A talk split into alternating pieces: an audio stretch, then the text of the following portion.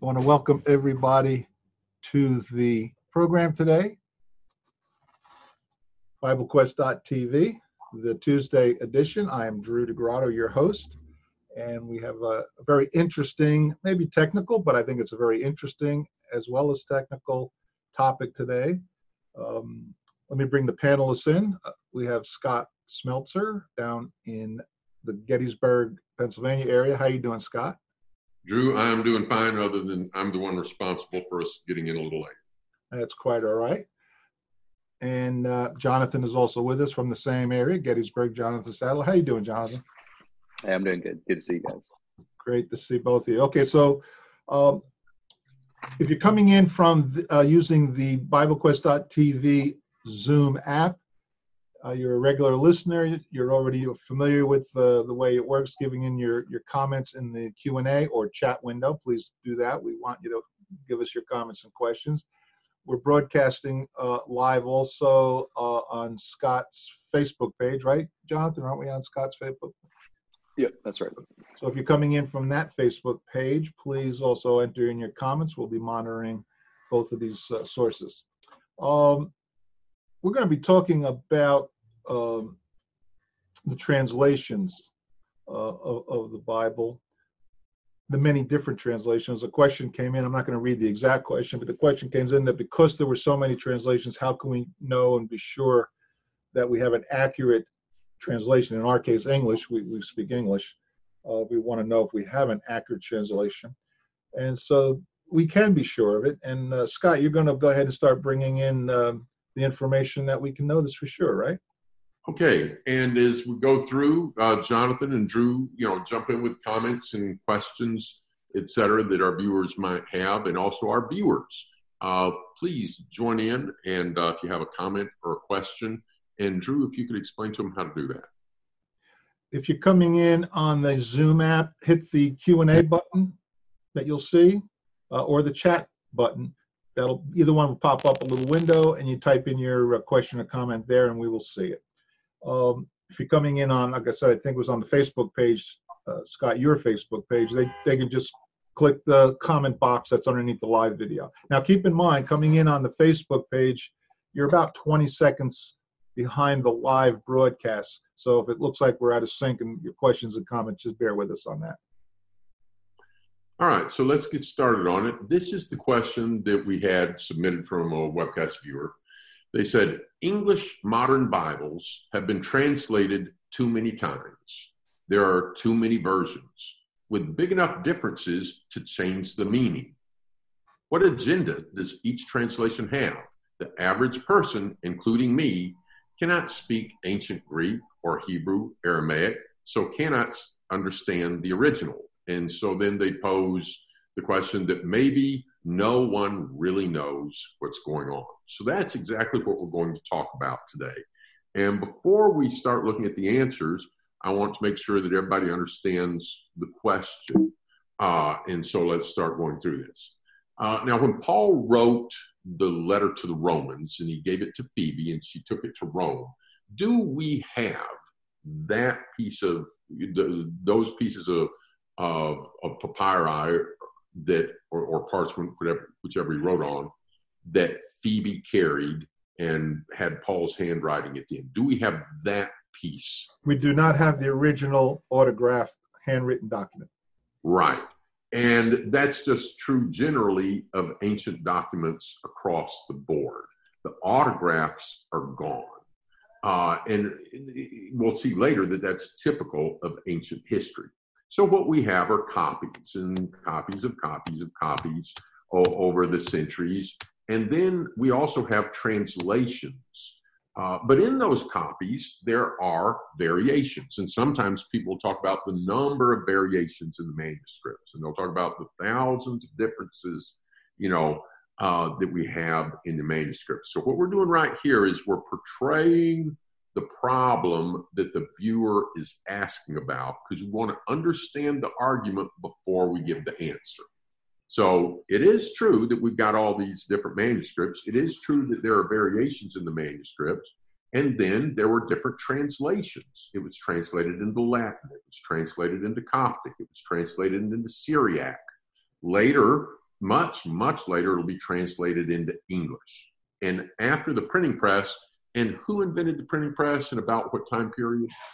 Gutenberg in what 15 uh 16th century? Uh, I think it was I think it was 15th century. So the 1400s, yeah, Johann Gutenberg, and the very first Bible he produces is a copy of the Bible. Uh, I think he did that in Latin. But Tyndale is the guy that printed with a printing press or had it printed the first English Bible on a printing press. But of course, not many of us have the Tyndale version. There's other versions. Uh, there's later, King James authorized the King James version in 1611. By the way, when people talk about that being the authorized version, what does that mean? Uh, the king, a human being, the king, Henry, uh, yeah, King James, right. authorized it to be written in English. Right. Uh, for the Church of England. Uh, now, Jews, they did not have, translate the New Testament. They didn't accept that Jesus was Christ, but they had the Old Testament, and they have translated their Hebrew text into English. So that the Jewish Publication Society produces an English translation of the Masoretic text. Um, what is the Masoretic text? It is a text done by a, a school of scribes known as Masoretes. Hmm. And uh, the, the, the primary document that we have from them is uh, a very ancient manuscript uh, from about 1000 AD called Codex Leningrad. Now, it wasn't called Leningrad when it was written, of course. It's a beautiful manuscript from about 1000 AD. That's still a thousand years after Jesus. But that's what the King James authors would have used, that Masoretic text, for their Old Testament. Well, then you also have the Catholic Church had the Douay Rheims version from the Latin. Uh, then later you have the American Standard Version. Then you have the Revised Standard, the New American Standard, the NIV, the New King James, the ESV, which I, I, I like. And then, of course, there's Bibles in Hindu and Arabic and uh, uh, Russian and different things, Chinese. And so the question is wow, with all these copies, with all these variations, with all these translations, with all these versions, how can anybody know what it really said? And that's the question that the uh, viewer is asking. Any comments or thoughts on that before we start looking at the solutions? I want to emphasize uh, you had said that the um, Masoretic text is from around 1000 or 1100 AD, right? Right, that's right. Uh, it's either 1004 or 1009. Okay, AD. so that's that would. Uh, I'm, I'm gonna. I'm not gonna explain why, but that would have been the oldest or the the oldest translation of a Hebrew Bible that we had, a thousand years after Christ. But that's even longer after Moses wrote the law. Right, right, right. So we're going to find out later how accurate it is, even though it's much later. We're going to see an example of that. Uh, there was also another one that was a little bit older, like maybe, I don't know, 40 years or so, but that one I think got destroyed in World War II. Uh, but the, the, Codex Leningrad, which, if you want to look it up online, beautiful manuscript uh, from about a thousand years ago, but as we said, a thousand years after the time of Christ. But we're going to find out something really, really interesting later because, Drew, we're going to be looking at a Hebrew manuscript that's not a thousand years after Christ. It's actually going to be what? About 150 to 200 years before Christ. Yeah, and that's what we're going to look at in a minute. Now, wait a uh, minute. Let me, let me clarify that. This is a copy of an older, older original because we don't have the originals of it, in it, but yet it's a copy that's a thousand, a hundred to 200 years before Jesus was even born. So that's that's old. Yeah. So it's it's it's giving us a jump backwards of more than 1100 years, and we're going to look at the amazing similarity in Isaiah 53 between those two manuscripts. Uh, right. Why would it? Why would you say amazing similarities? Because somebody might assume that over all those centuries there would be a whole bunch of changes, especially and, if there was agendas or conspiracies yeah. to change things. Yes, uh, and to be fair, there are some books where there are more differences than others. We're going to choose Isaiah 53. Why? Why is Isaiah 53 a significant passage. Well, it's a prophecy of the Messiah. Yeah, and the, uh, the prophecy of the death of the Messiah that brings us salvation. All right. So with the with the problem posed that the reader uh, kind of reflects the reader's question, now let's start getting the solutions, and we're going to answer it in four ways, uh, and then a little bit more on the fourth one. But I need to speed up here for sake of time. All right. First off, we're going to consider this question: uh, Is more versions better or worse when you want to understand something? Secondly, we're going to do an intro to biblical manuscripts. Thirdly, we're going to show that the evidence for the New Testament documentation far, far, far, far surpasses documentation for secular historical documents that we accept and use. And then, fourthly, we're going to let the audience see for themselves. We're going to show you how you can actually go back and look at manuscripts from before the time of Jesus and not that long after the time of Jesus that you can look at for yourself online. And you say, Yeah, but I don't know Greek or Hebrew. We're going to show you how to look at the words, find out what the words are, and then compare them and see how they're used. You can do this. So if you want to do some digging, you can do that. Now, what you're going to find is that if you've got a good Bible translation, it's already done a good job of that for you. But for those wondering, how would I know? We're going to show you how to do it. Any comments before we go ahead? Go right ahead. All right. So, question number one multiple versions, all these translations, all these versions. So, Drew, you recently traveled to what country? Uh, Italy, where my right. uh, ancestors uh, were from. The land of your ancestors. Now, while you were there, suppose you got to doing some research at a library or, or, or, something, or spoke to someone, and you found and you were able to track down a letter, a handwritten letter by, and maybe a copy of a handwritten letter, but it's by your great, great, great, great, great, great, great grandfather. And it's a long letter with a history of your family.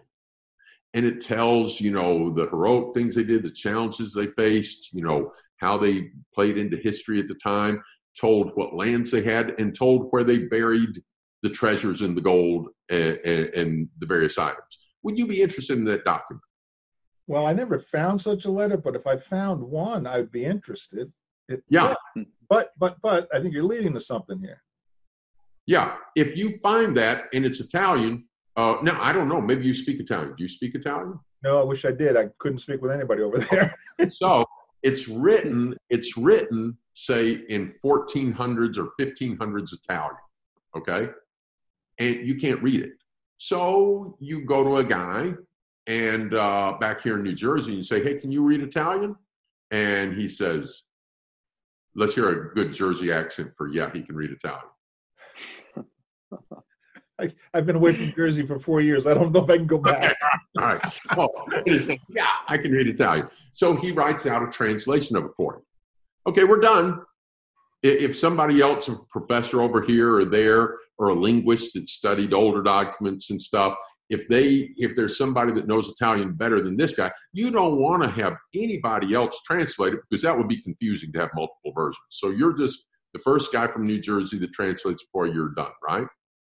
Well, wait a minute. What if uh, he he misquoted something? So it might be nice if you had a professor translate it, or another guy, or or uh, a, a curator at a museum, you know, that deals with that era of thing, and have three or four or five people translate it. Would that be valuable to you? Would it much, be much more valuable because now I'd have independent translations. and I can then say, "Oh, this is really now I see the whole picture." Yeah. yeah. Yes. Yes. So if you would want that for this hypothetical letter, then for the most important book of all time, for the text that has affected history more than any other, for the best selling book of all time, doesn't it make sense that it should have been translated by a number of experts over and over? Yeah. Mm-hmm. Yes. So that's a good thing. Yeah. All right. Uh, point number two. Uh, let's do a brief introduction to biblical manuscripts. So, our first printed Bible on the Gutenberg printing press, and there's a picture of it. That's a Gutenberg Bible. Um, and so Gutenberg invented the printing press. And so before this, how did how did biblical manuscripts have to be produced before the printing press? Manually copied. Handwritten. Yeah, handwritten. Somebody hand writes Paul's letters and makes a copy of them, and somebody else makes a copy of those all by handwritten, and you'll have, uh, you know, schools where a person's calling out and other people are writing down. Everything had to be written by hand. But with Gutenberg, they could set the printing, and then and then ink it and stamp it out, and then boom, there's a page of the Bible. Then and then another one and another one, etc. So the printing press was a big advantage there in the 1450s. And there it is. But how do they know what text to use? Well, he was actually using, I think, the Latin Vulgate. But uh, how do we know what's before 1450? Well, we have from the ninth century onward, this is what the King James is mostly based on. From the ninth century onward, um, there were manuscripts called minuscules. And the minuscule manuscripts, they're written on parchment or vellum, which is like dried animal skin. It's very, very durable. Uh, it's usually written in a pretty nice script, and it's kind of a lowercase cursive. All right. And some of these are biblical manuscripts, like, say, the four Gospels, or maybe Luke Acts, or maybe um, the letters of Paul, or something like that. And I'm, I'm focusing here on New Testament manuscripts uh, and, written in Greek. So we've got those, plus we've got lectionaries. Lectionaries are handwritten collections of biblical texts to be read on Sundays and that type of thing. Any questions so far? No. All right. So here's what this looks like up close. Okay. And you can see it's kind of a cursive lowercase type writing, which was the style from, you know, 900s, 1000s, 1100s, or, uh, 1000s, you know, et cetera, that time, 1200s, et cetera. All right. Um, here's on the left a biblical manuscript. It's minuscule 481 from the 10th century. So that would be from the 900s. And that's the opening of the Gospel of Luke. On the right is a lectionary. And so this is a collection of various biblical passages. Uh, and that's uh, open to Matthew chapter 5. So that's the from the Sermon on the Mount. We've got over 3,000 of this first type, the minuscules of the of Bible books, and we've got about 2,500 of these lectionaries. So you put that together, and we've got over 5,000 manuscripts from the ninth century onward. Now, there's a problem with that, though. That's kind of late, isn't it? Mm-hmm. All right. 900 years. Yeah. So when the King James Bible was done, it was basically based on about primarily about half a dozen of these uh, from around, uh, I don't remember, 10, 11th century, that type of thing, maybe a little bit of 12th. Uh, and we have the biblical text from there, from these manuscripts. But since then, we've gotten better and older manuscripts. So this guy is Codex, uh, this is uh, Tischendorf, and he is going and looking for ancient biblical manuscripts. And in his travels, he goes down into this ancient monastery uh, in, over there in the Middle East, and he finds some documents in a basket where he can tell it's really, really ancient writing. And he, he goes back there again and he keeps trying to find out more about this. Finally, one of the monks says, I've got one of these. And he takes him uh, to his little room and he pulls back a little curtain and hands him an ancient book that is in this is uh, uh, I forgot the name of the monastery. Do you either you remember St. Catherine? I don't. Monastery. Yeah, I think So this, something like that. this is around 1850, and lo and behold, look at that beautiful print there on vellum. And this is a different style of writing. It's an older style of writing. This is called uncials, uh, or maybe uncials. I, I read the word more than hear it. Uh, but you can see there, it's more of a block, not cursive, uppercase type effect. And guess what? This document is from the 300s. Mhm. Maybe as early as 330 to maybe about 360 AD. So before we were talking about documents from 800s, 900s, 1000, 1100, 1200s. Now we're looking at something from the 300s, so much closer to the time of Christ. And we've got other uncials as well. Here's one from 200 AD. You know, that's over 100 years closer, uh, maybe just 100 years after the death of John or so. Now, this one, you know, it's been damaged, but that's a section of Acts chapter 5. All right. And this is an excellent condition codex, Codex Sinaiticus. That's the one Tischendorf found, and that's from Matthew chapter 6. So we've got other of these also, and they range from about the third to the 10th century. And guess what? We've got about 300 of those. So that's pretty cool. But guess what? We have been, we've gotten back even earlier because in starting around 1897, they started discovering papyri. What's the difference between papyri and, say, parchment or vellum? Uh, papyri was made from a plant. Yeah, yeah. So they would take uh, the reed of the uh, papyrus plant and they would kind of uh, put it sideways and up and down and mash it flat, and it makes for kind of a paper-like substance, but over the years it gets kind of brittle. And uh, the papyri, uh, like here's a very, very early fragment. This is from the 100s. So the Gospel of John is written late in the first century. This could be as early as 125. So it might be within, say, 30 or 40 years of the time that John wrote the original. And that's a little bit of John 18. It's on one side, part of verse 30 through 33, and on the reverse, 37 through 38. Here's a better preserved piece of papyri, and this is P75, and it's from the Gospel of Luke, and it's also got some of the Gospel uh, of uh, John in it, but not this page. Uh, and this is from about 200 AD, although a few people have proposed uh, some later dates. But traditionally, this has been when this has been dated. Now, these were not even around at the time of the King James Bible, and some of these were not discovered until the 1900s, a lot of these papyri. And so this is moving us back even earlier, back to as early as second century in the 100s. And guess what? We've got 139 of these. So that's a lot of manuscripts, right? Yeah, absolutely. All right. So between five and 6,000 manuscripts, some as early as maybe 125 to 200.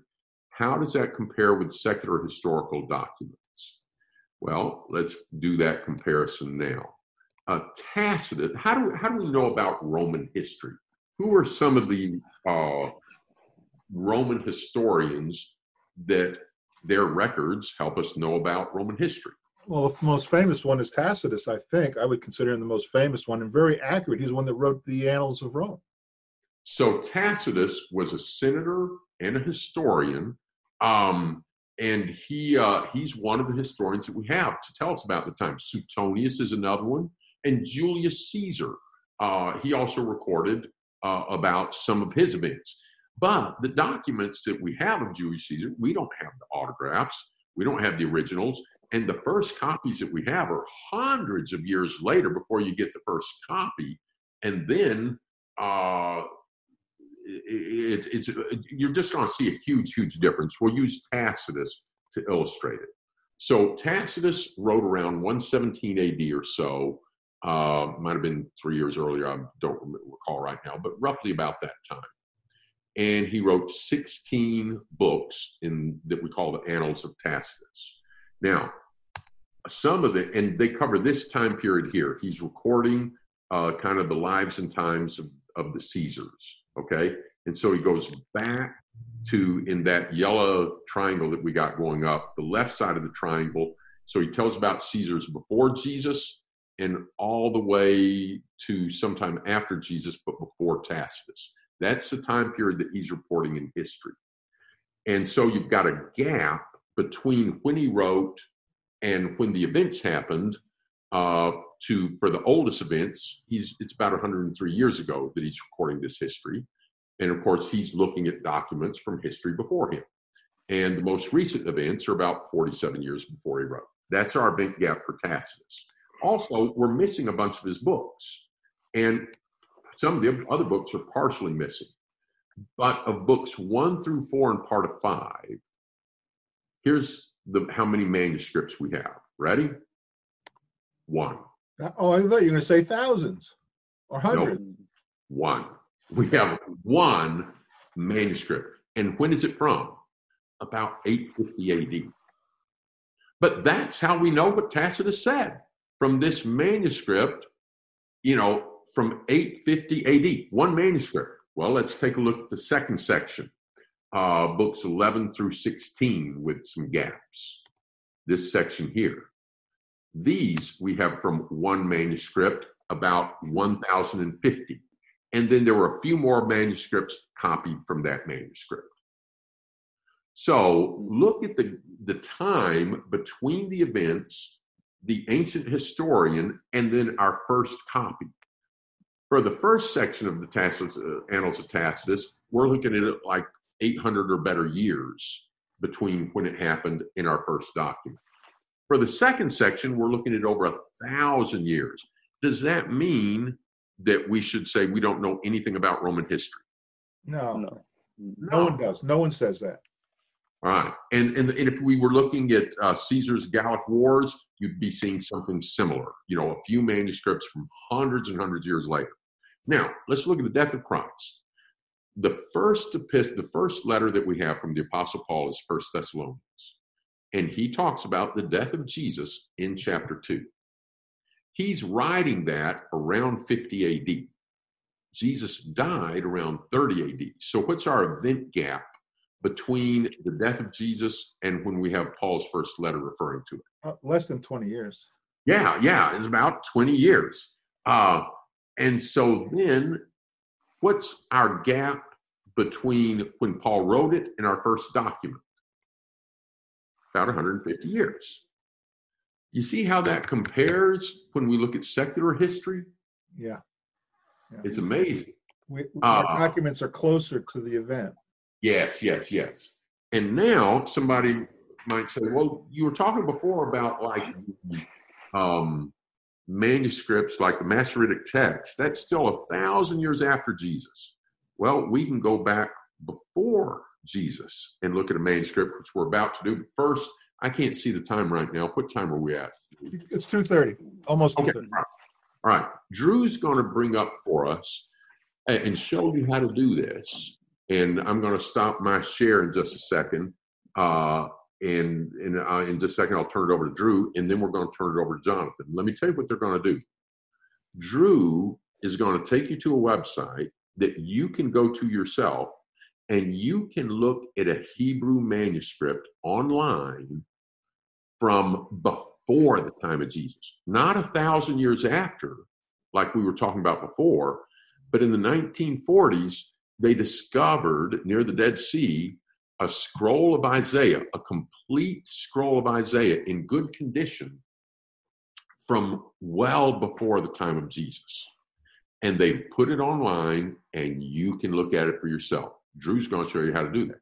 Then Jonathan is going to show you how to do the same thing for Codex Sinaiticus. So after this, I think, and if you do this a little bit, I think you'll realize, oh, we've got manuscripts we can look at, and translators have done a good job of translating. But if you want to know, how could anybody know without reading Hebrew or Greek? We're going to show you how, if you want to take a verse and look at it yourself, you can. It takes a little work, a little bit of research, but you can look and see what the words are and uh, you can look up online and see how that word is used to see what it meant. And it, it's really cool, and that's what we're about to show you. So, Drew, uh, why I'm going to stop share here, and why don't you introduce us to the great Isaiah scroll discovered in 1940s? Uh, let me see if I can hit this. Come on, there we go. That's two. All right, so this is a website I did a search on for um, Dead Sea Scrolls English to uh, uh, Hebrew to English Dead Sea Scrolls, and, and I found this site, uh, and it's it's thanks to Google working with um, the Israel Museum. It's an Israeli uh, Hebrew scholarship organization working with Google to provide this for the world to see the actual document. So we- we're opening up here to just one section of it, but the whole scroll. Can you enlarge that for us, Drew? Oh, Make yeah, it- yeah, let's see if I can make And let me say something about how people can find this. All you got to do is Google Dead Sea Scrolls online, or better yet, I put Great Isaiah Scroll online, and it'll I take you. put I put the link of this website in the uh, Facebook page as well. Excellent. Great, All right. great, great, great. This is a scroll, and Drew is about to roll through the scroll and get us to that 53rd chapter of Isaiah. The numbers at the bottom are page numbers because these are pages sewn together. And he's going to use that to get us to about page 44, and that's going to give us Isaiah 53. There we go. So that's 51. Let me go one more over. 53, we go one more over. Don't forget, remember- they go, they go from uh, right to left, unlike English. Okay, here we go, verse. That's chapter 54. Oh, there we go. 53. All right, go up a little bit more. And can you scroll so that's in the middle of it for us? Put that in the middle. Yeah. All right. So we're looking at Isaiah 53. Go to verse 4 for us, Drew. Now, that right there, um, and can you zoom in on it a little bit? Yeah, yeah, let's see if I can do that. Down on your lower right. Yeah, yeah, yeah. Okay. So that right there, you're looking at the handwriting of a copy of the book of Isaiah made 150 or more years before Jesus. So maybe 150, maybe 200, somewhere back in there. Uh, don't we don't have the date exact, but somewhere in that ballpark. And that's handwriting written, you know, over 100 years before Christ. And click on that verse, and we're going to re- read an English translation of what that says right there. Oh, wait a minute, wait a minute. I don't know, why did it go to the right? Let's try it again. You know, Uh, and this I- goes I use words like scroll, scroll left, scroll right. It's because this is what people used to do. scroll left, scroll right. Yeah, now you with that hand you can move it up, up, not that one. The, But it, lo- it loses it. When I do that, it loses it. There we go. Right. All right, Ah, so click, Why does it do that? put your hand, get down toward the bottom of it, go to the bottom, and now, no, no, a little bit higher, just a little bit higher, just right there. Now scroll right. But when I do that, it erases it. It's, know, Okay, let me go back up. to- all right, go ahead and click on verse four. Now it's not doing anything. It was working fine before. Let me start over. I might have it zoomed in on the wrong method. Hold on. Let me do it this way. And let me hit the plus button this way. That's better. Now go back to around page 44. Now it's not uh, giving me the highlight. Okay. Well, people at home, you can fiddle around with this and you can do it. And here's what's going to be amazing. All right. The differences. so the Masoretic text that we talked about before from 1000 AD, you can compare that. I'm, I'm going to I'm going to compare it for you. There we go. I got it. There we go. All right. And so look at there. Surely he has borne our sufferings and carried our sorrows. Yet we considered him stricken and struck down by God and afflicted. Now you can look in your Bible and you'll see how similar your Bible is to this. Now you may see that instead of borne our sufferings, it might yours might say carried our sufferings. That's just a difference of translation. Instead of sufferings, some translations might have what? Griefs. griefs know, or sorrows or something. That's just translation. It's kind of like this. Let me illustrate translation like this. Suppose you're translating something from ancient Italian or Latin or uh, Hebrew, and it's referring to a little flow of water going through, you know, the forest, and the flow of water is about eight to ten to twenty feet wide. What English word are you going to pick for that flow of water 15 feet wide. Flood.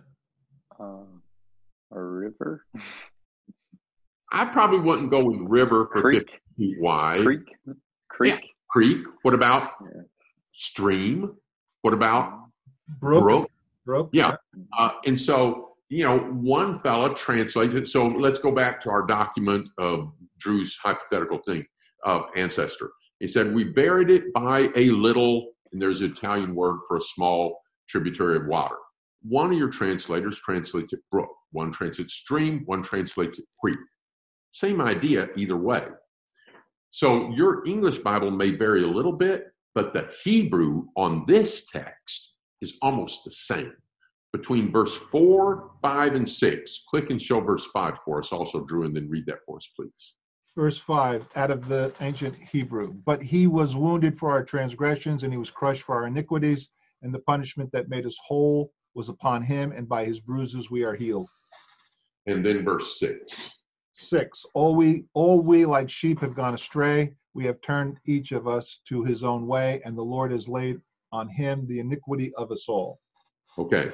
Now, your Bible in English might have picked a different synonym, but the Hebrew in verse 6, this is exactly the same between the Masoretic text of more than 1100 years later and this text from before the time of Christ. Same words. Now go back to verse 4. We do have a difference in verse 4. Here's the difference.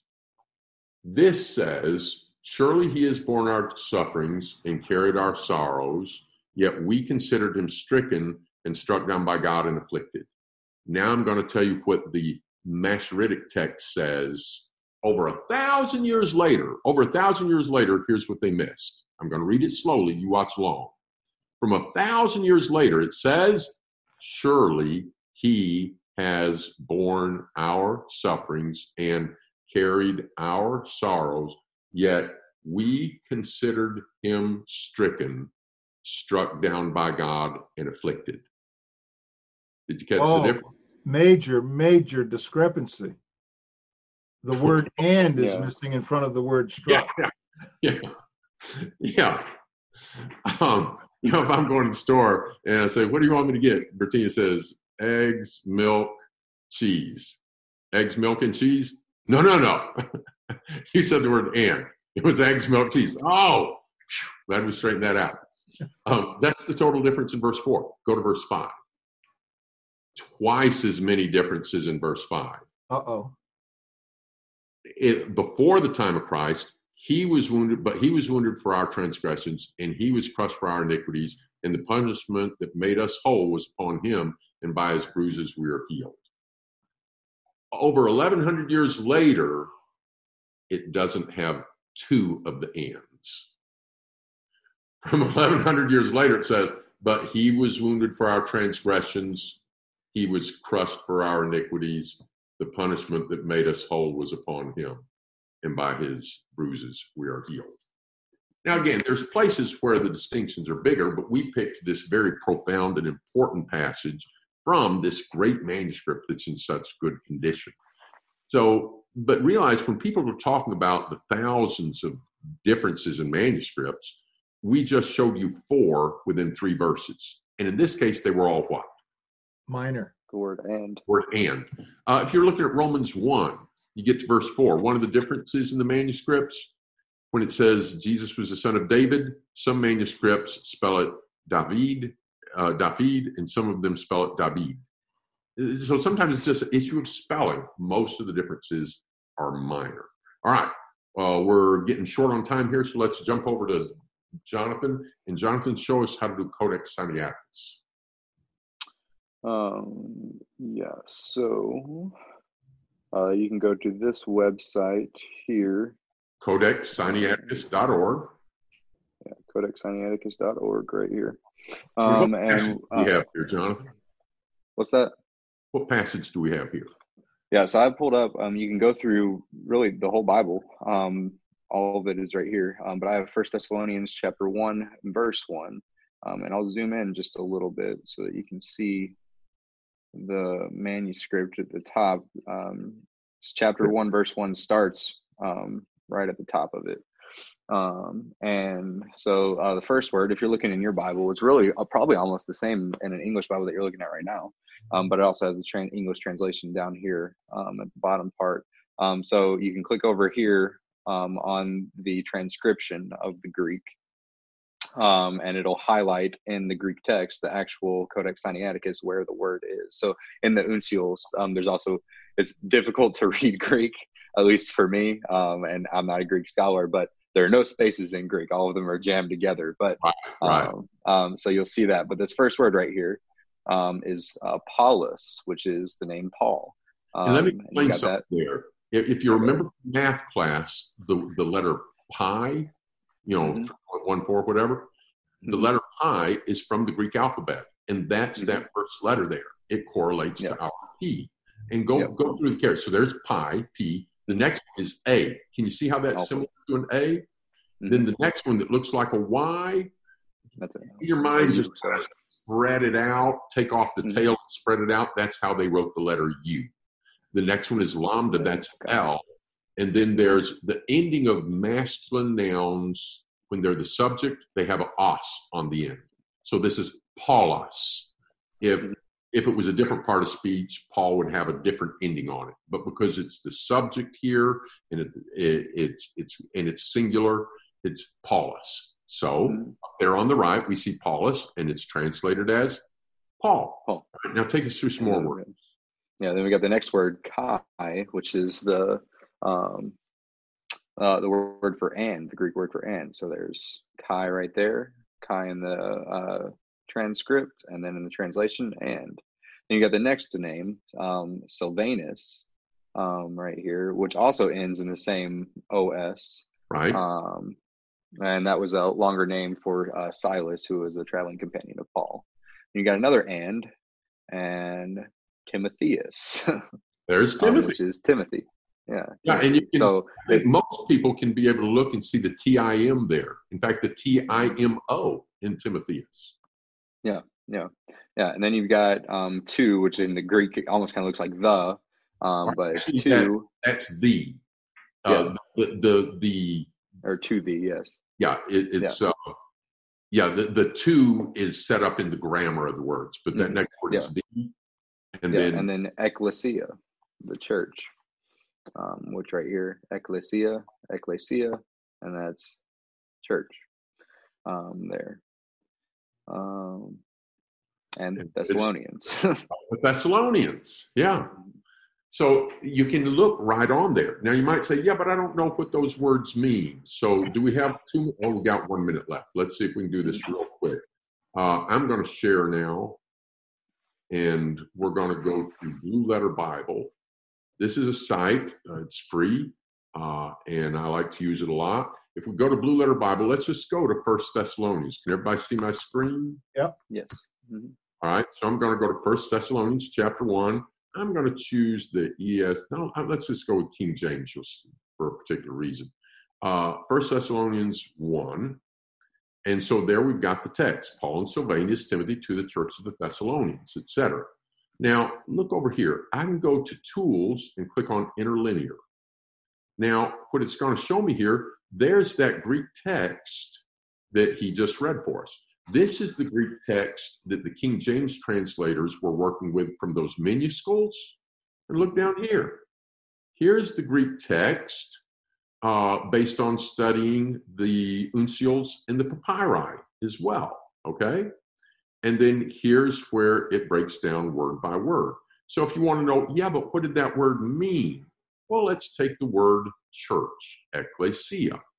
Okay? And you can click on it and it will show you everywhere in the Bible that that word is used. Uh, you are Peter, upon this rock I will build my ecclesia. If a fellow sins and he won't repent, you need to tell it to the ecclesia. Uh, in Acts 2, uh, and on and on. Fear came upon the church, the ecclesia. And look at this. This is interesting, good way to finish. Most of the time in the Bible, ecclesia means a group of people that belong to God but it was just a word that meant group of people. So, for instance, in Acts 19, when the pagan idol worshippers are yelling, Great is Diana of the Ephesians, some cried one thing, some another, for the assembly was confused. Ecclesia. There it is. And then the town clerk stands up and he says, Listen, if you got a problem, that should be handled in a lawful ecclesia.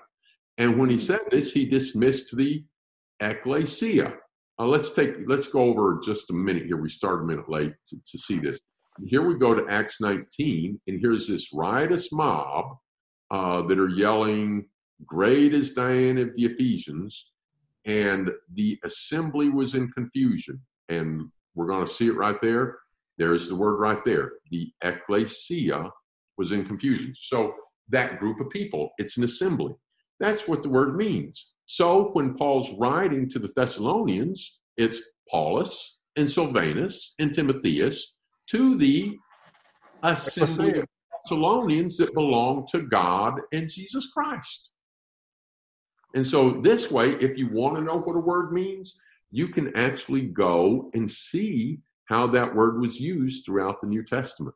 Now, you don't have to do that every time you want to read a Bible because we've got translators that have already done this work for you. But if you want to double check it, you can.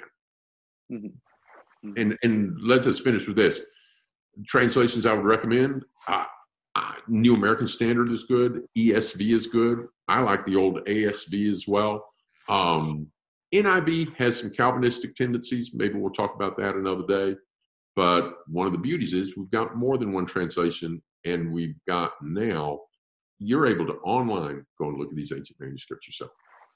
Mm-hmm. Excellent. So the bottom line is because we have so many manuscripts from so long ago, we can make the comparisons and see where the differences are, which there aren't that many. They're not major differences, but then look at the different words as have been translated. Scott, really great. I really appreciate uh, the, the work you put into this. Help us. I hope this answered the question that our viewer had. And if anyone else in the audience has further questions, please text us, go to BibleQuest.tv, fill out the question form on that website page, and let us know what your thoughts are. We appreciate it. Anything else before we go, guys? I'm just going to read the original question, and I think it'll help to think about what we just looked in light of it. But Good. they said English modern Bibles have been translated too many times. There are too many versions. Big enough differences to change the meaning. What agenda does each translation have? The average person, including me, can't speak ancient Greek or Hebrew, so we can't understand. No one really knows what's going on. And we just showed that you can look at the manuscripts yourself and you can you can see how those words were used in the ancient documents. Thank you.